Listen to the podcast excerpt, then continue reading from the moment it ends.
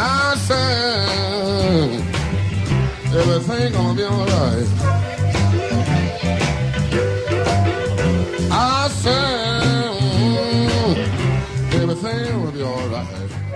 Everything's going to be all right. Good day wherever you're listening from, and welcome to Indoor Air Quality Radio. It's IAQ Radio. It's Friday, July 31st. Unbelievable, July's over.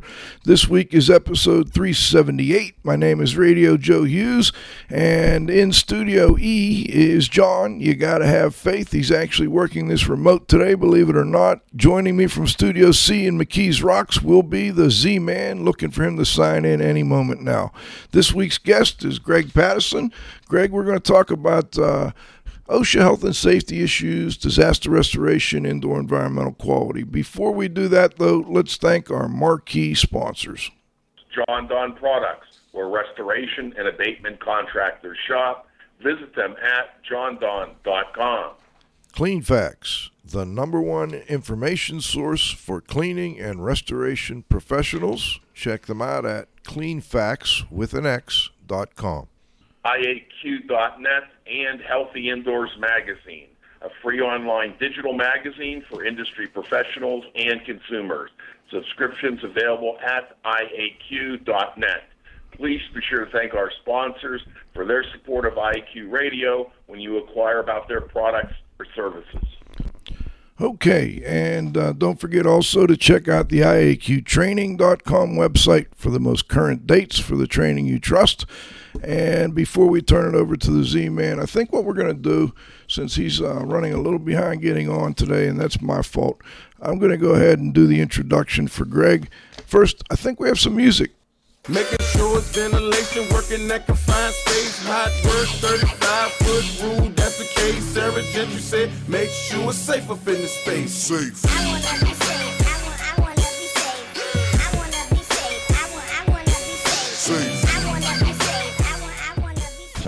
Be safe. Okay, Greg Pattison's with us. He's vice president at GP Systems Inc. GP helps businesses identify OSHA compliance issues in their workplaces, manage their safety programs. In addition to offering custom written safety programs for organizations, they provide the required safety training. So he's been out there doing this type of work. In addition, he's worked as a contractor for the U.S. Department of Energy on Global Threat Reduction Initiative, Transportation Security, and some other programs. He was also a contract consultant in the Middle East for Deloitte Consulting in the area of police detention, disaster management, fire service, civil defense, and border enforcement. He has developed numerous health and training courses. He's got a BS and an MS degree from Illinois State University, and he's got the Certified in Homeland Security 3 designation. Let's uh, see if we can. Well, let's first say hello to the Z Man, Cliff. How are you? Good, Cliff. And then uh, also, let's see if we've got Greg on the line. Hello, Greg. Hello, Joe. How are you? Great, thanks. Hey, let's jump right into it.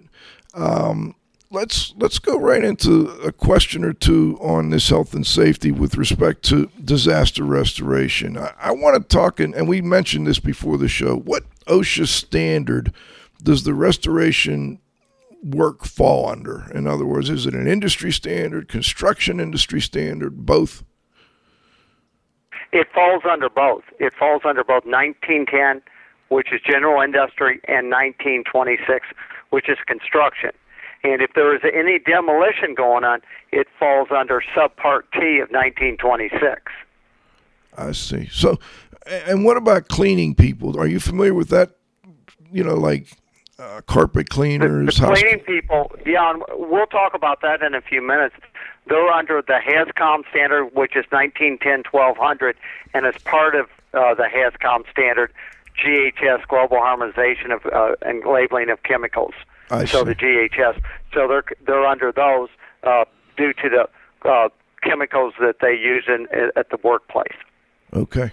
And, you know, we know that you've worked closely with the demolition industry as well. Um, firms engaged in disaster repair commonly perform partial interior demolition or small scale demolition, basically. What practical advice do you have for them with respect to OSHA issues? Okay, well, uh, the, the one key ingredient that I find a lot of the restoration folks that are doing demolition don't necessarily do that most commercial demolition companies do is you have to get an, engi- an engineering survey done prior to beginning the work. Okay, so that has to be signed off by a, reg- a, an, a registered engineer. And then after that, determining, uh, OSHA wants to make sure that the person on site is competent, whoever's directing the work, it, that they protect the public and workplace safety. So what OSHA wants to make sure is that if you're doing demolition work, you have the proper warning signs. If you, if any of them are working at height, which is over six feet uh, in construction, four feet in general industry, you have to have a written fall protection or fall, fall prevention plan. You have to provide the appropriate personal protective equipment or PPE, and then you have to train your employees prior to work commencement. Hmm. And then from there, you have to identify the hazard and determine what are the safe workplace practices. And then, of course, as part of the construction site or that site, you have to do general housekeeping, and your staging staging area has to be free of of any uh, impediments uh, due to egress. So you have to have a way to get uh, to and from uh, unobstructed. You know, you mentioned the term competent person, and I think that can be one of the most confusing terms in OSHA compliance and, and with respect to OSHA compliance issues. Can can you can you tell people how we uh, how we verify someone is a competent person? Let's say we've got a disaster restoration company. They're in removing um, a load bearing wall, so it's considered demolition, I believe. How do they verify or how do they um, establish that someone is a competent person? Okay, the the definition and it's it's broadly based, so I'm going to paraphrase it. But under OSHA, it's a person who has been appointed or assigned by the company that has the requisite skills, training, and or edu- education that can determine what needs to be done, and if there are problems, issues, that they have the authority to take corrective action up to and through stopping the work if it's being done improperly or, or uh, unsafely. So that is the definition of a competent person. And is there any specific training or education outlined within, say, for instance, the demolition portion of OSHA? There, there certainly is, and for the different standards, there are different, you know, components. So for like respiratory protection, which is 1910.134 under OSHA, they would have to be certified on whatever respiratory protection equipment that was recommended for that job. Okay. In addition, like fall protection, which is one of the biggest one, that's under 1926.501. Fall protection is they have to have been trained on the equipment, and you can go to like I I train with FallTech, and they have a two day course on fall protection, competent person training. So they they may or may not necessarily be approved by OSHA to do that. Correct. Correct. Okay. OSHA does not approve. OSHA comes out and said, "Here is what a competent person is." You, the company has said, "We hold this person out to be a competent person." Then OSHA says, "We'll demonstrate that they have the training, the background, the education, the knowledge to do that, and they have the authority to take corrective action or stop the job if it's not being done properly." Okay. I like that. All right. Let's get the Z Man in here real quick. Cliff, do you have a question or a follow up? Well, I think I want to go back to this demolition part with having an engineer. Um, Yes.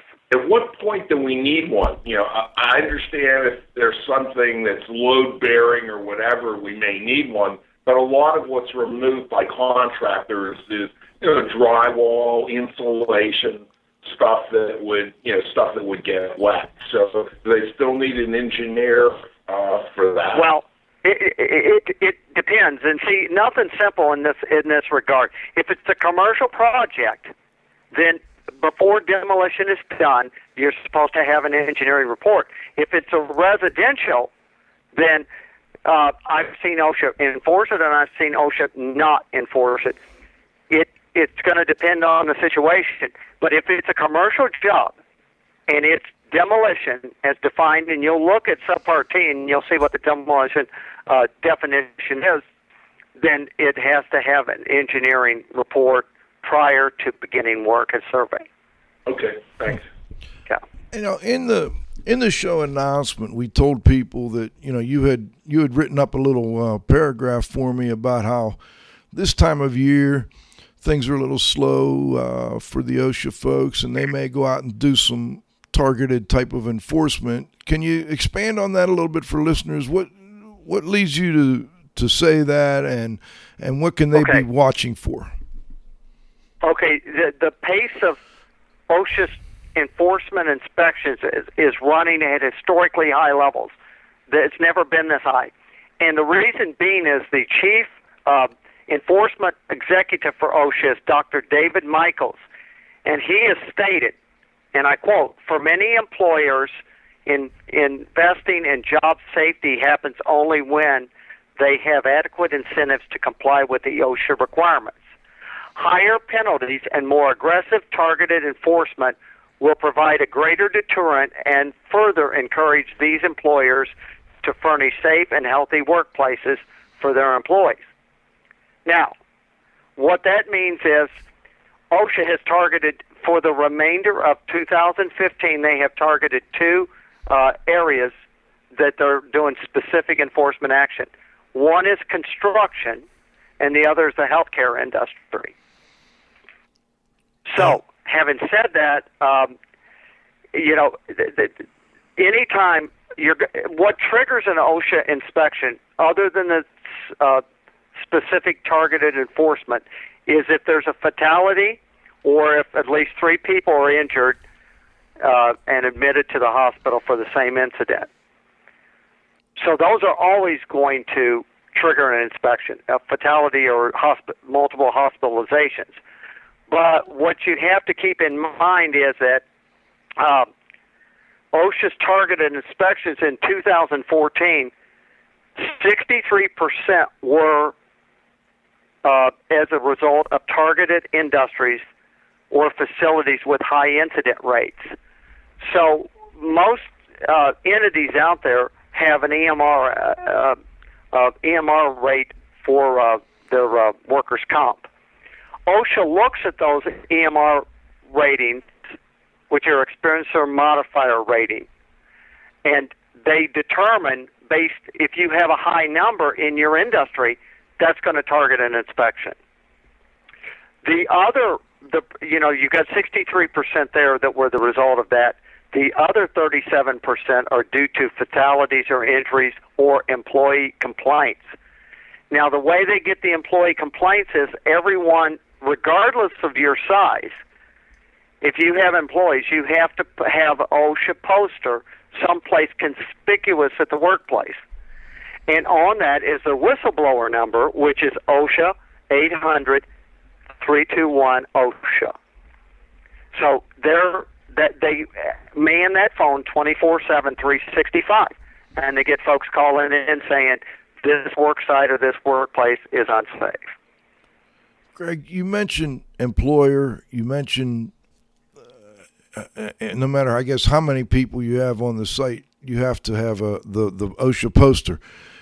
My understanding was, Right. and I've I've never been able to get a straight answer on this. That that OSHA covers employers with, is it over nine people or greater than nine people or ten or something like that? Oh, okay. Here, here's the thing, and I'm not an attorney, so you have you need to get legal advice on this. Okay. But the one thing that if you're under 10 employees, nine or fewer, you do not have to do an OSHA 300 log.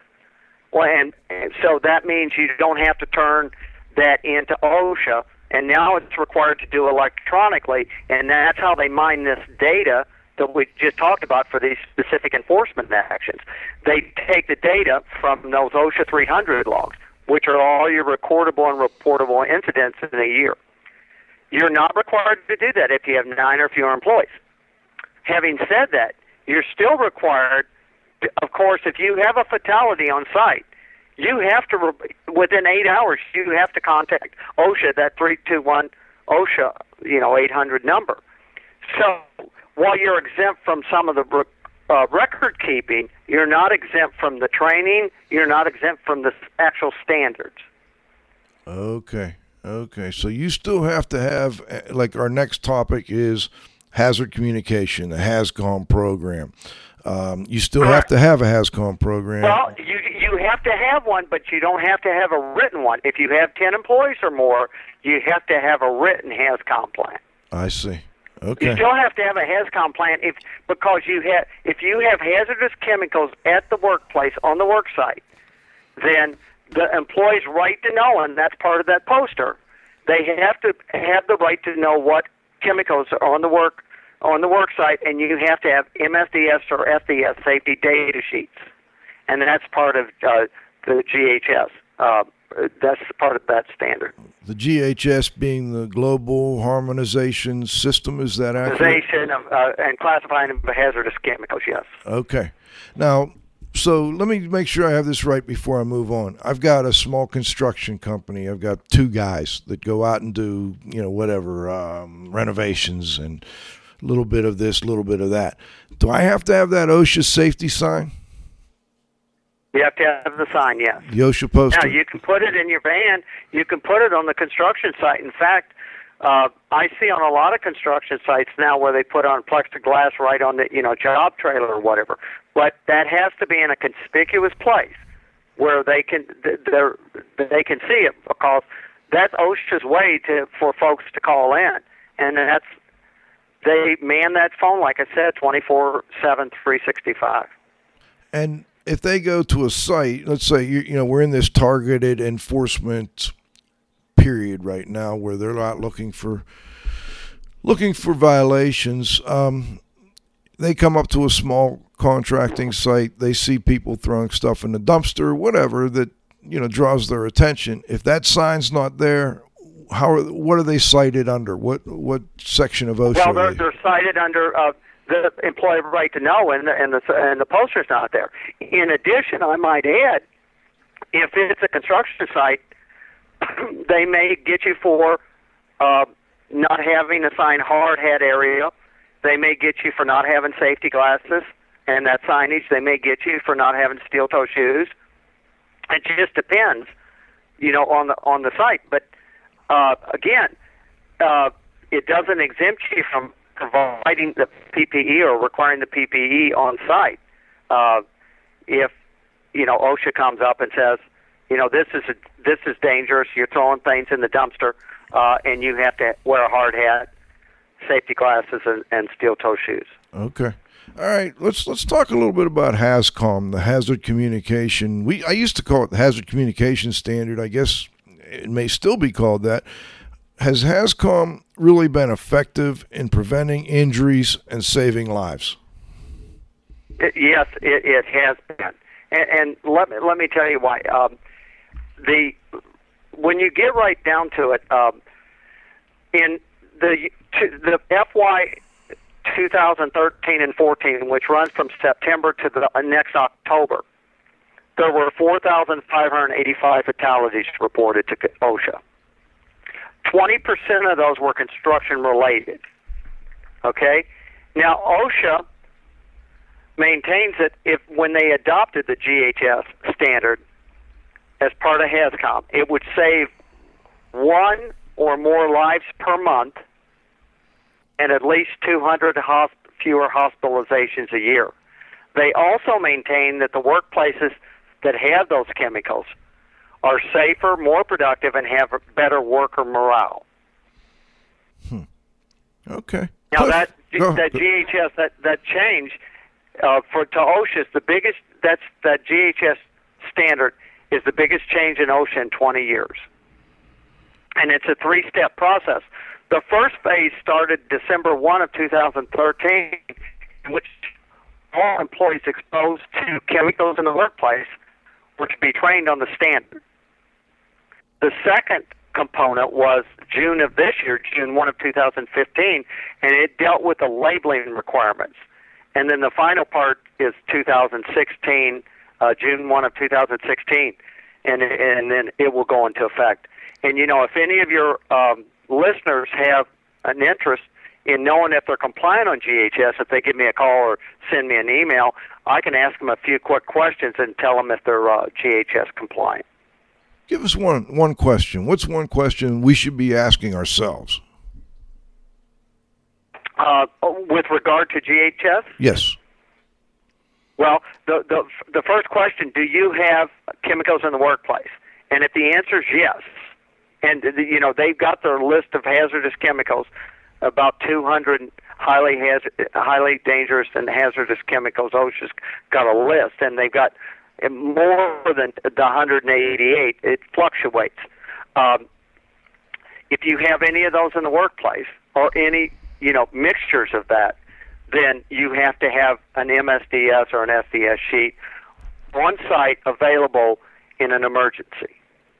Let me throw out an example, Greg. Is is paint one of those? Yes, paint. Yes, paint is uh, considered a, a chemical. Yes. So these are general categories of, of chemical, like solvents. I would imagine is one. Correct. Yes, solvents.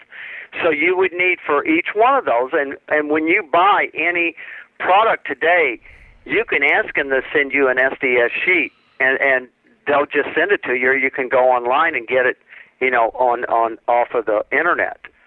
And you can have electronic copies of SDS, or you can have manual copies, but you have to have something that uh, employ or you know that they can get access to immediately. At the job site. Just yeah, at the job site should an accident occur. Okay. Cliff, let me turn it over to you for a minute. Okay. Um, I, I guess you know what should someone do in the event that someone from OSHA shows up either at the work site or at your office or you know your warehouse, your plant? What do you do? Well, the the one thing that you do is, and, and what I, I recommend, if an inspector shows up at your site, your supervisor should be instructed to say this. It is company policy to deny entry on site to anyone without proper approval.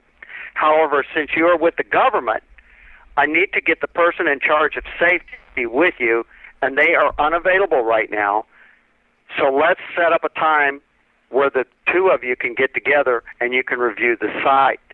The last thing you want to do is just let them on site willy nilly without being prepared because uh, they're going to find, like, for example, if you've got extension cords that aren't taped down, that's that that's going to be, you know, they they can cite you. If you have gym shoes on and they feel that there's uh, dangers of stepping on, uh, you know, uh, sharp objects, they might get you. So, so the the better solution to this is say, we're not denying you entry. We just can't let you on right now. It's company policy. We've got to get the person in charge of safety there, and we can't do that right now. And they will come back. When you sort of answered my, you anticipated my question. All right, will they actually leave, or will they kind of try to force the issue? Well, they typically won't force the issue because um, uh, they.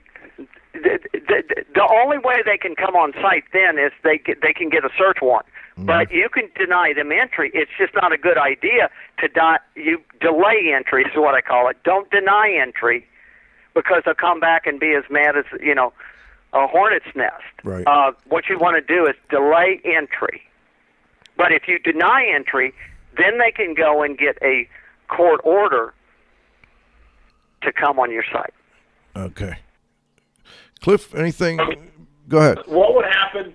Let, let me ask a follow-up question, Greg. What would happen if I'd had a fatality? Does it change anything? Well, what changes is uh, you're going to call them, and someone's going to show up within eight hours, Okay, got it. But, Uh, but at that 24 point, hours at the latest. I, I understand that.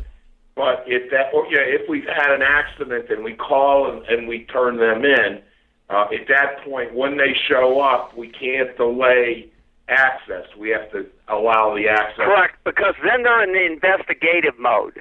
Okay. So that would not be a good. I, I I'm not an attorney, so I can't answer that. If you could absolutely deny access, but I think that would be you know foolhardy to do. Okay. Well, let, let me ask you a question. Let, let, let's go back to the situation where we delayed access and they're going to come back. I guess it would behoove us at that particular point to do whatever we could in order to get that uh, work site up to snuff, correct? Correct, correct. And and I'll give you an example. I talked about extension cords before. Power tools are a big issue. Power tools, if you leave them plugged in, even if they aren't extension cords that are, if the extension cords are taped down, it's fine. But if you leave them plugged in and go to lunch, that's a violation. So if they were to show come back, at, you know, at lunchtime when the workers aren't there, you know, when you wanted them to, so what you would want to do is go around and do a housekeeping and make sure that you aren't in violation of any of the rules. Unplug the tools, you know, do all the proper things. Make sure people have hard hats, uh, safety glasses, all, you know, all those types of things. No open-toe shoes, no gym shoes. Uh, the different things of you'd have your MSDS sheets in place you know, for the review, you'd have their training records in place so that they would know that the proper training has been done and eh, that type of thing. So you would get ready for a inspection. Yes. Thank All you. right. Well, Greg, this has been interesting, and, and we're going to continue with the second half of our show in just a minute. We're going to stop first and thank our sponsors. We'll take about 90 seconds. As soon as we get back from that, for those of you on the trivia question, uh, dealing, they'd like to answer the trivia question, we're going to do that right after halftime. We'll be back with the second half of our interview with Greg Pattison. We have an interesting show on OSHA health and safety issues and the disaster restoration industry. Indoor Air Quality Association, a nonprofit, multidisciplinary organization dedicated to promoting the exchange of indoor environmental information through education and research. Visit them at iaqa.org. GrayWolf Sensing Solutions. We use advanced sensor software technology and embedded computers to provide superior environmental test instrumentation. Visit them at wolfsense.com. Legends Environmental Insurance Services, the experts in insurance for environmental consultants and contractors for over 20 years. Check them out at legends-enviro.com. And of course, our marquee sponsors, Jon-Don Products, where restoration and abatement contractors shop. Visit them at jondon.com.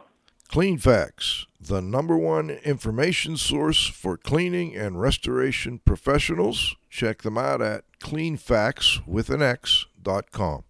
IAQ.net and Healthy Indoors Magazine, a free online digital magazine for industry professionals and consumers. Subscriptions available at IAQ.net. Please be sure to thank our sponsors for their support of IAQ Radio when you acquire about their products services.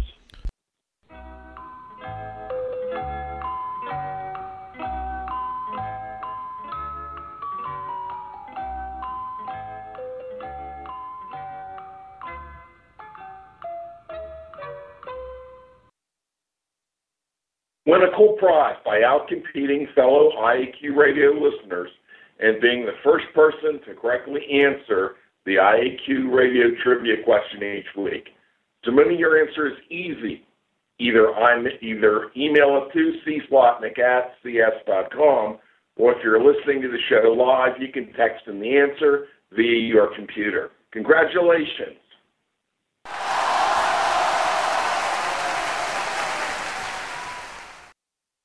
to John Turnage, Umpire Technologies, Raleigh, Durham, North Carolina, for the first correct answer to last week's trivia question.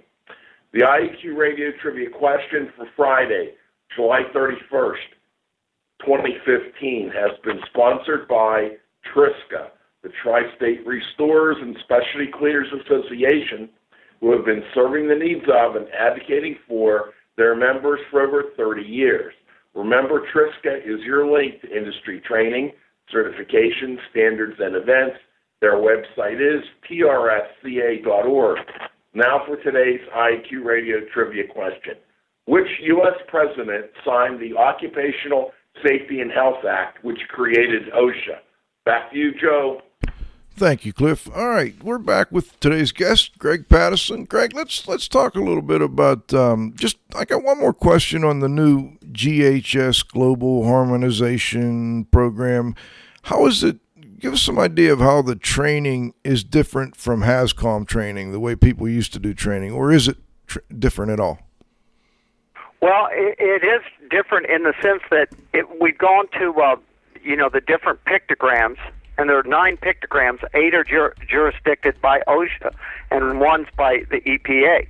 So those are international standards because so many folks in the U.S. speak a variety of languages that uh, they went to uh, uh, visual uh, cues instead of words. So uh, a lot has changed to simplify uh, and graphically depict uh, the danger of, of chemicals. And that's what GHS was supposed to do. I see. And you know, we've got other types of restoration, not just, you know, disaster restoration, but also people are out there doing blood trauma, meth lab cleanup. We've got hoarders. Um, what other type of training would you recommend for those that are first responders um, or water damage or fire damage restoration people?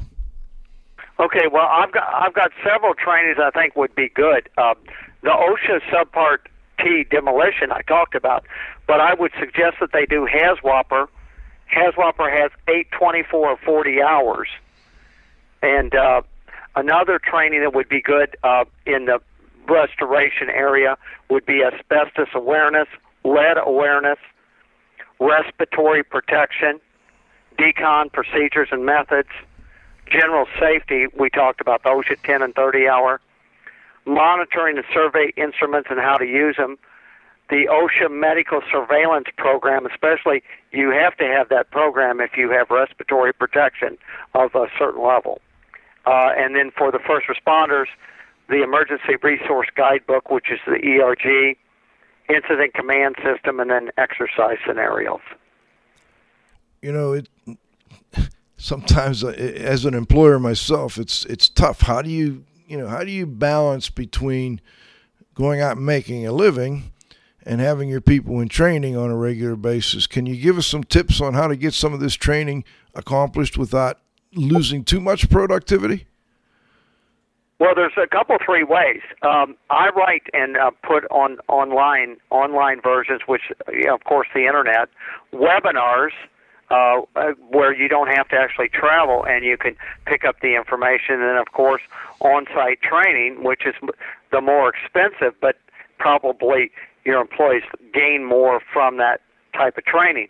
So there's three ways to deliver the training, uh, and any one of those can serve that purpose uh, realizing that if you send people away from your job site, you're losing production.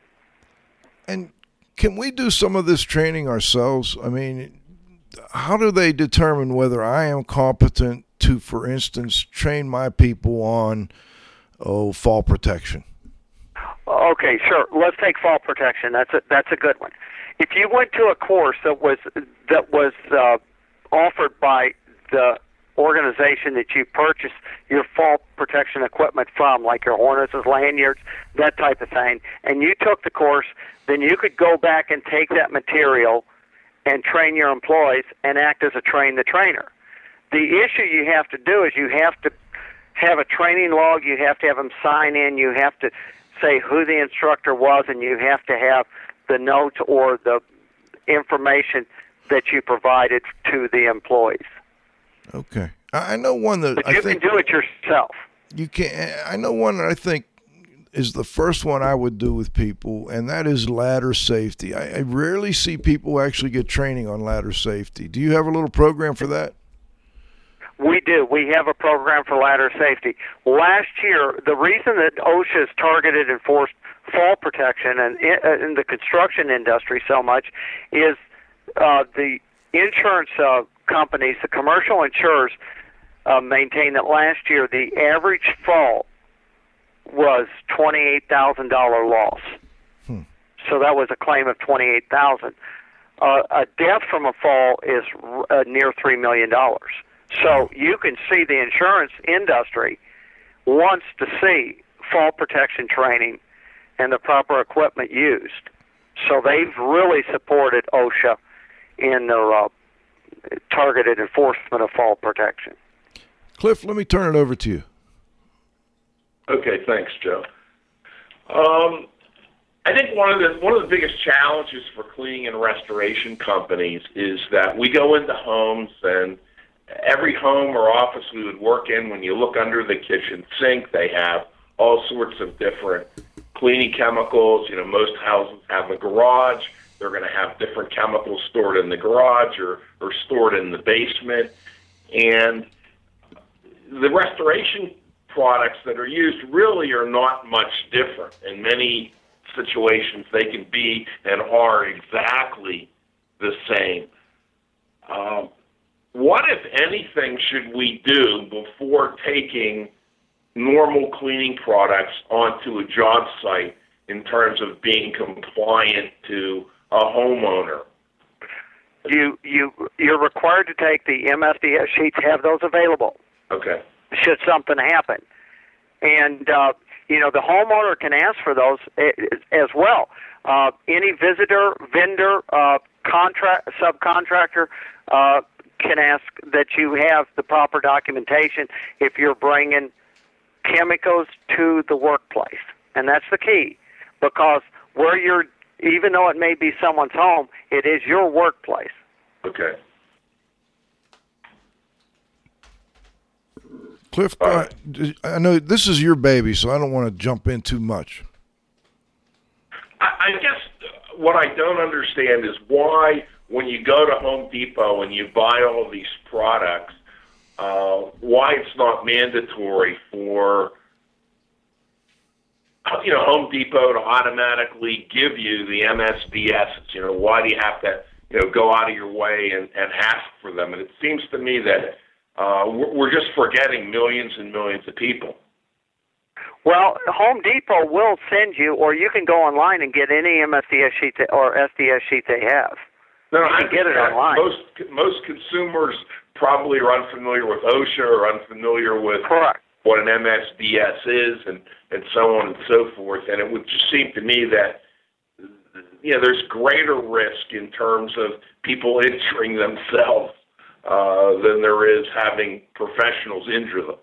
Well, and, and I understand that, but you have to keep in mind OSHA only deals with the workplace.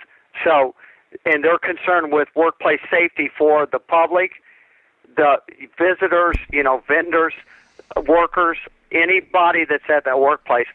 They're they want to make sure it's safe. Yeah, but you know, you said workplace, and you know, workplace and where you're living can be the same thing because you know when someone puts their hard hat on at home, uh, that home now becomes the workplace where they're working. Well, and as long as you're doing work for yourself, you don't have to wear that. equi- You don't have to wear the PPEs. But if you hold yourself out as a business, and that is a workplace that's independent from yours, then you're required to follow OSHA standards. Okay. Go ahead, Joe. Let me. I, I, there's a new, I believe, and you can clarify this for me, Greg. As I understand it, OSHA has a new confined space rule, and They go ahead. Yes. Well, they do have a, a new confined space rule. Can I give you a little bit of a background about it? Yeah, please do. This is because this affects a lot of our listeners. They do a lot of work in crawl spaces. They do work in attics, Okay. pipe chases. Yes, and it, in fact, I had a group call me last week. It was 112 degrees in the attic, and uh, they, their employees were getting heat exhaustion. Um, confined space, uh, OSHA's had some problems because there's about 200 fatalities a year in the confined space area, and uh, that's a big problem for them. So, back in May, the first week of May of this year, 2015. OSHA put out a final rule that addresses confined space in construction. And it kicks in August 3rd of, of it kicks in next week of 2015. Now, it's a 630 page rule that I've read a couple times, and it's not an exciting read, but it does have some important components in it. One of the components is it's going to create more job jobs in construction because it's going to require more safety monitors and supervisors to sign off on confined space. Now, I do a specific training, and a, a lot of my training over the last several months has been confined space. So it it kicks in next week, and a lot of people were trying to stay ahead of the curve and get their uh, their employees trained up. In uh, confined space, and let me give you a, a definition of confined space. It's a limited or restricted means of entry or exit, and is not designed for continuous occupancy.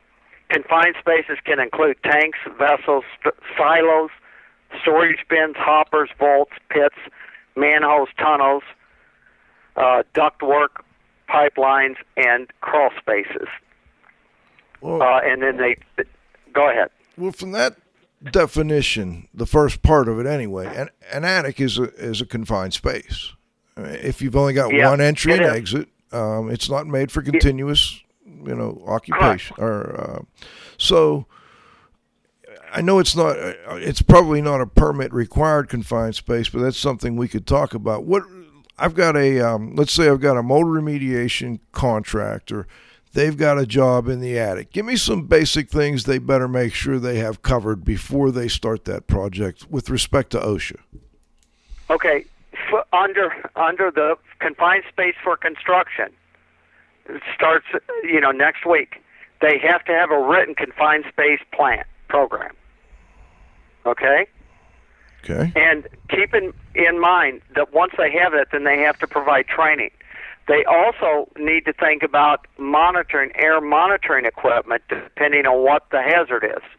So they then they have to do a hazard analysis of the attic to determine if there's dangerous, you know, if if there's dangerous, uh, you know, not habitable air, or if it's tainted by some chemical or other ingredient that could be dangerous to life or health.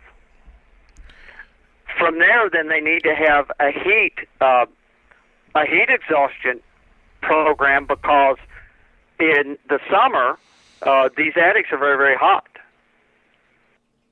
Okay. In addition to that, they may require certain PPE, the per- protective, uh, you know, personal protective equipment to be worn and to be utilized.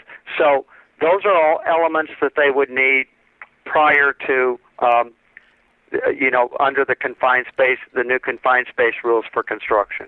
All right, I've got two follow ups. The first one is on the written confined space program. If I'm less Yeah. than 10 employees, do I still have to have that under the new rule? I, I can't answer that specifically because in the 630 page final rule, it, it's very detailed in certain parts. We'd really have to talk to an attorney. Uh, that, you know, like I said before, it, I'm not, I don't have, I can't give legal advice, and some things are required under OSHA and some things are, are not. At this point, I can't tell you if that final rule uh, it, it incorporates under nine employees or more than nine. The only way you're going to find that out is to either hire an attorney or call OSHA, one of the area offices, and ask them. And each office may uh, im- they may interpret it different. Okay. Now, let me get you a second question on this. Do I need to have someone outside of the attic throughout the project, or, or anytime there's someone working in the attic, do I need to have someone outside of the attic? Well, again, it, it, it's in that 630-page final rule. It outlines what's required. If it's a permit required, then and you know this is getting very detailed. And, Right, right. You know, probably more than we can do here. But if it's permit required, you do have to have an you, the entrant, an attendant, and monitor, and then a supervisor. So you would have the supervisor sign off on the on the uh, you know the restricted entry. You would have a monitor there to watch the entrant or entrance. Uh, so th- that would be a permit required. Under not permit required, uh, then it's not typically dangerous to life and health. So it's it's not permit required, and you wouldn't need a monitor. Okay. I would think more often than not, these attics, these guys are doing mold remediation in, or you know, cleaning up after a fire or water damage, they're more often than not probably a permit required confined space. Would you agree? Uh, I would think so. Yes. Uh, now, it, again, it depends on the rest the the um, the type of respirator, the level of respirator they're using as well. Okay. Let's let's look at the same types of questions, but let's let's turn this into a crawl space. A crawl space is typically one entry and exit, so it's a confined space. I don't have any argument with that. Um, the the let's say your typical crawl space, I've got guys going in there. They're going to be HEPA vacuuming and wet wiping mold or um, cleaning up sewage or something along those lines in that crawl space. Can you give me some some tips for people Uh, that are doing if, that? if there if there's methane or, or sewer gas in there at certain levels, you you need you need to monitor. okay. Uh, if it's lower, uh, probably not. Depending on the mold, if the mold's real high count and uh, dangerous to health, then you would need someone. So it, it really depends. Again, uh, there's no uh, short and fast answer to that. it all goes back in my mind to your initial site specific job hazard analysis some people call it others call it a site specific health and Correct. safety plan Absolutely, that's correct. can you comment on that for people because i think in my experience that's probably the one area where people fall down the most often they do not do that site specific job specific hazard analysis That that's correct, and that that has to be done. That's called a HASP, a health safety uh, plan, health and safety plan.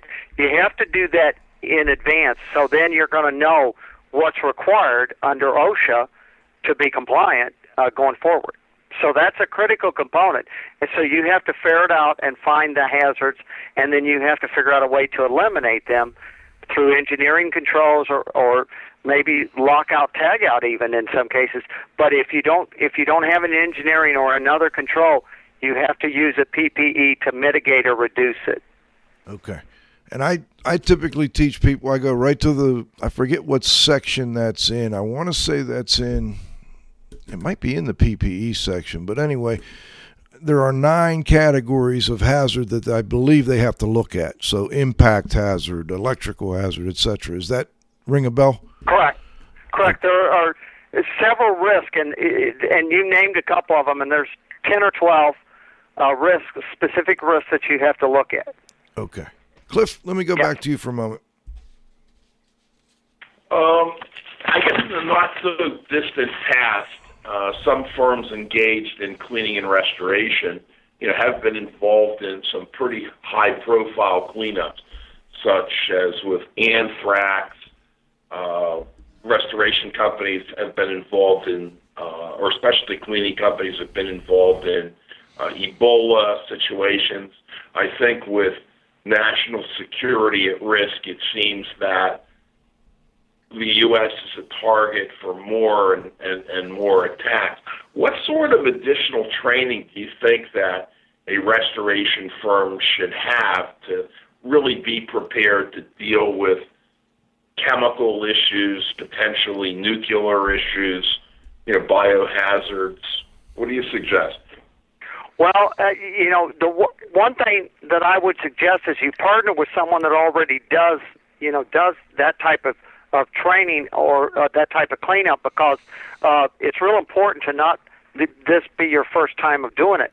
Uh, you know, I was at the uh, clinical lab expo in Atlanta last this week, and we were talking about anthrax as a topic for some of the labs, and. Uh, one of the things, you know, and this this applies to many of these uh, heinous, you know, terrible uh, items that we're talking about here. Uh, how clean is sufficient? Well, you know, for anthrax, in 2001, the EPA stated that that standard was zero spores. Well, that's almost impossible to get to that level. Right. So, you know, and then does the lab, you know, have time, talent, and money to do the cleanup? You know, the public sector they're saying now they all the anthrax cleanup that's that's on on the horizon. Uh, there's not the government contractors or the government folks that can do it. So that's going to fall over to the private sector. Right.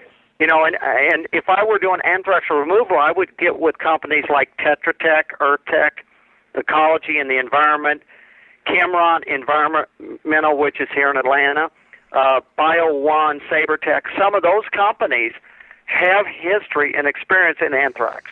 Okay. So I'd, I'd consider something like that. And then, oddly enough, a, a guy I know at uh, Sandia Labs, Mark Tucker, he uh, developed a um, product called EasyCon DF200, which works really well in Met Labs. And they say now it works on anthrax, and it's being tested as we speak. Is that the foam product? That is the foam product, yes, sir. Okay, it. So you know, it just it just really depends because the CBRNE stuff, you know, chemical, biological, nuclear, radiological, and explosive, those are all very specialized areas. Right. You know, and the work I've done with the Department of Energy under the Global Threat Reduction Initiative dealt with nuclear and radiological materials. Right. But it, you know, even when a firm may have experience, you know, I think much of this is like scuba diving. You know, what happens is you you know you watch the video, you put on the equipment, and at some point you need to put your head underwater with it uh, Yeah. for real. And you know, some of these things, you know, they, they, they, it's been done in simulators and, and so on and so forth. And uh, you know, I think that uh, it's going to be a little bit hairy. Well, absolutely, and typically when when you go to an emergency like an anthrax or or you know some kind of a crime lab or whatever, uh, crime scene, they're gonna time is of the essence, Right. and and the protocols and procedures that they use uh, is they want it done efficiently, effective, quickly. You know, and cost is not necessarily the biggest consideration there Right. uh, because it it has to be done, you know, with with such haste. Right. Well, I don't think cost is important until they get the bill. Correct. Well, I mean, when when they cleaned back in 2001, when they had the anthrax scare at the at the uh, at Congress, you know, at the Capitol, they spent uh, 28 million dollars to clean that up. Right. But the fastest bill that's ever gone through the Congress was to get anthrax scanners at all the postal stations, and they did some bill with almost unanimous approval in four days Right. for those scanners. Right. So that shows you Congress can move quickly when they want to. Right. I hear you. and when their lives are on the line. Now, Greg, uh, I want to. Uh, we, we've got a couple minutes left here before we wrap things up. I've got a quick question. Uh, I- I've got, let's say, I've got an employee doing some work on a roof. OSHA drives by, pulls in, sees that he doesn't have his uh, fall protection, whatever the case may be.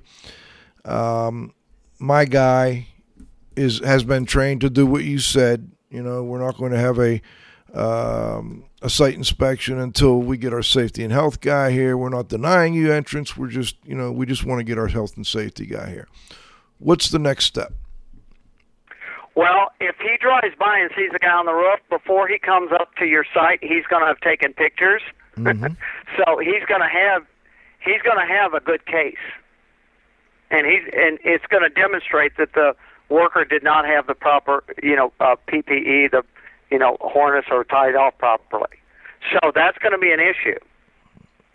Now you c- you could say you know I don't have my safety person here, but if he's already taken pictures and everything, he's going to have a time and date stamp on that on that camera, you know, that of uh, pictures, um, and they're going to give you, they're going to cite you for that specific instance, even though you've asked them to come back. Okay.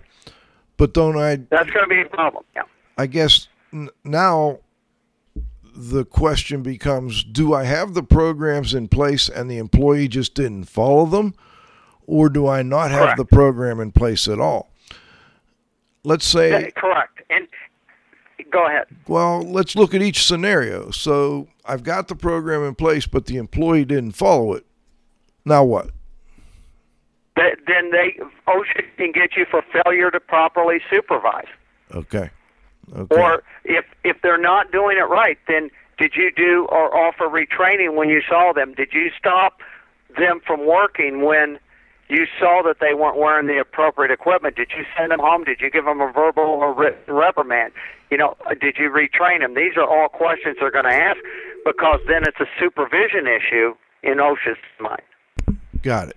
All right. So let's say we've got the second scenario. I don't have a fall protection program.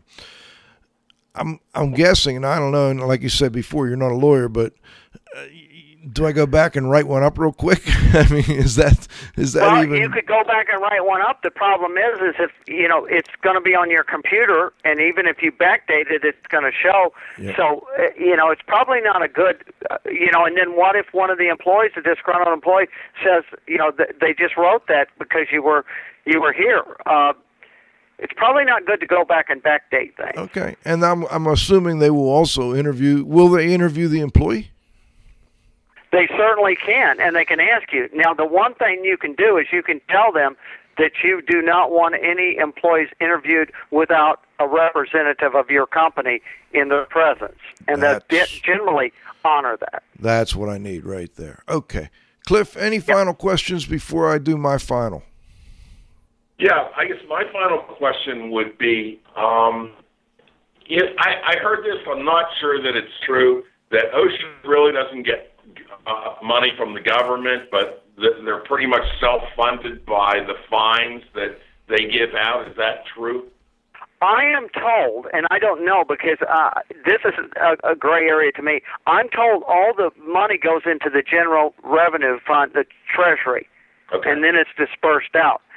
Uh, it, it, so I, I I- I can't answer that question. I do know that uh, uh, last this for this fiscal year, OSHA asked for 80 some additional inspectors, and they have about 2,700 inspectors now, I think, nationwide. They asked for 83 additional inspectors to to you know put more people on the streets. okay. Do you know if if they're going to get that? I don't know. No. Okay. Greg, before we go, our last question is always the same. Uh, anything you'd like to add that we missed? Any real key point that you want to make sure people out there get? And before you go, also, if you want to give folks your email address so that if they have questions or they need some training on specific things, maybe they can get in touch with you. Or if you'd like, we can just have Cliff put it in the blog. Yeah, well, they can reach me on my cell phone. I carry it 24 7. It's uh, 678 467 1241. Again, six seven eight four six seven one two four one. And then you guys have my email address, and they can contact me, contact you all, and you can, you know, send it on to me, and and I'll gladly uh, answer any questions. Great. And anything that you'd like to The one- add that we missed? Yeah, the one thing I'd like to add is on OSHA targeted inspections. Six out of ten inspections last year were in the construction industry. In 2013, 121 inspections resulted in fines of more than 100,000. 79 were uh, six-figure or larger fines. OSHA on in in the construction industry of the six and ten they did, 20% of the inspections that they performed, they found no violations or, and issued no citations. So you've got a one in five chance of not, if you're in, if you have an inspection, of them finding you with uh, no violations. Interesting, interesting statistics. Greg, I want to thank you for joining us. Uh, this week's guest, Greg Pattison. Uh, Great job, very interesting topic. I'm glad we talked about this, and um, always uh, something that folks need to be aware of, keep up on. And actually, this year we had a few changes to discuss with the confined space training and uh, also with the uh, global harmonization. So, thanks for joining us. We look forward to meeting in person down the road and uh, getting you back again sometime. Thank you so much. All right. This Thanks, is Ra- Radio Joe Hughes saying thanks to this week's guest, Greg Pattison, of course, to my co host, the Z Man, Cliff Zlotnick, and to our engineer on the road today, but doing things remotely. Hard to believe we pulled it off, John. John, you got to have faith. Most importantly, our growing group of loyal listeners. Great downloads again this week. We're going gangbusters. Thanks, folks. Next week, we've got the restoration industry global watchdog with part three of our interview with Pete Consigli. We're going to wrap things up with uh, the background, the history, and we're going to go into the future today, or next week. We're, what what do we see for the future? How do we go ahead and uh, leave our legacy here? Because uh, we're not going to be here forever, right, Cliff? That's for sure. All right. I look forward to getting back with all next week. We're going to be at summer camp. We'll also have a little report back from summer camp. So next Friday at noon, please come back and join us for the next broadcast of IAQ Radio.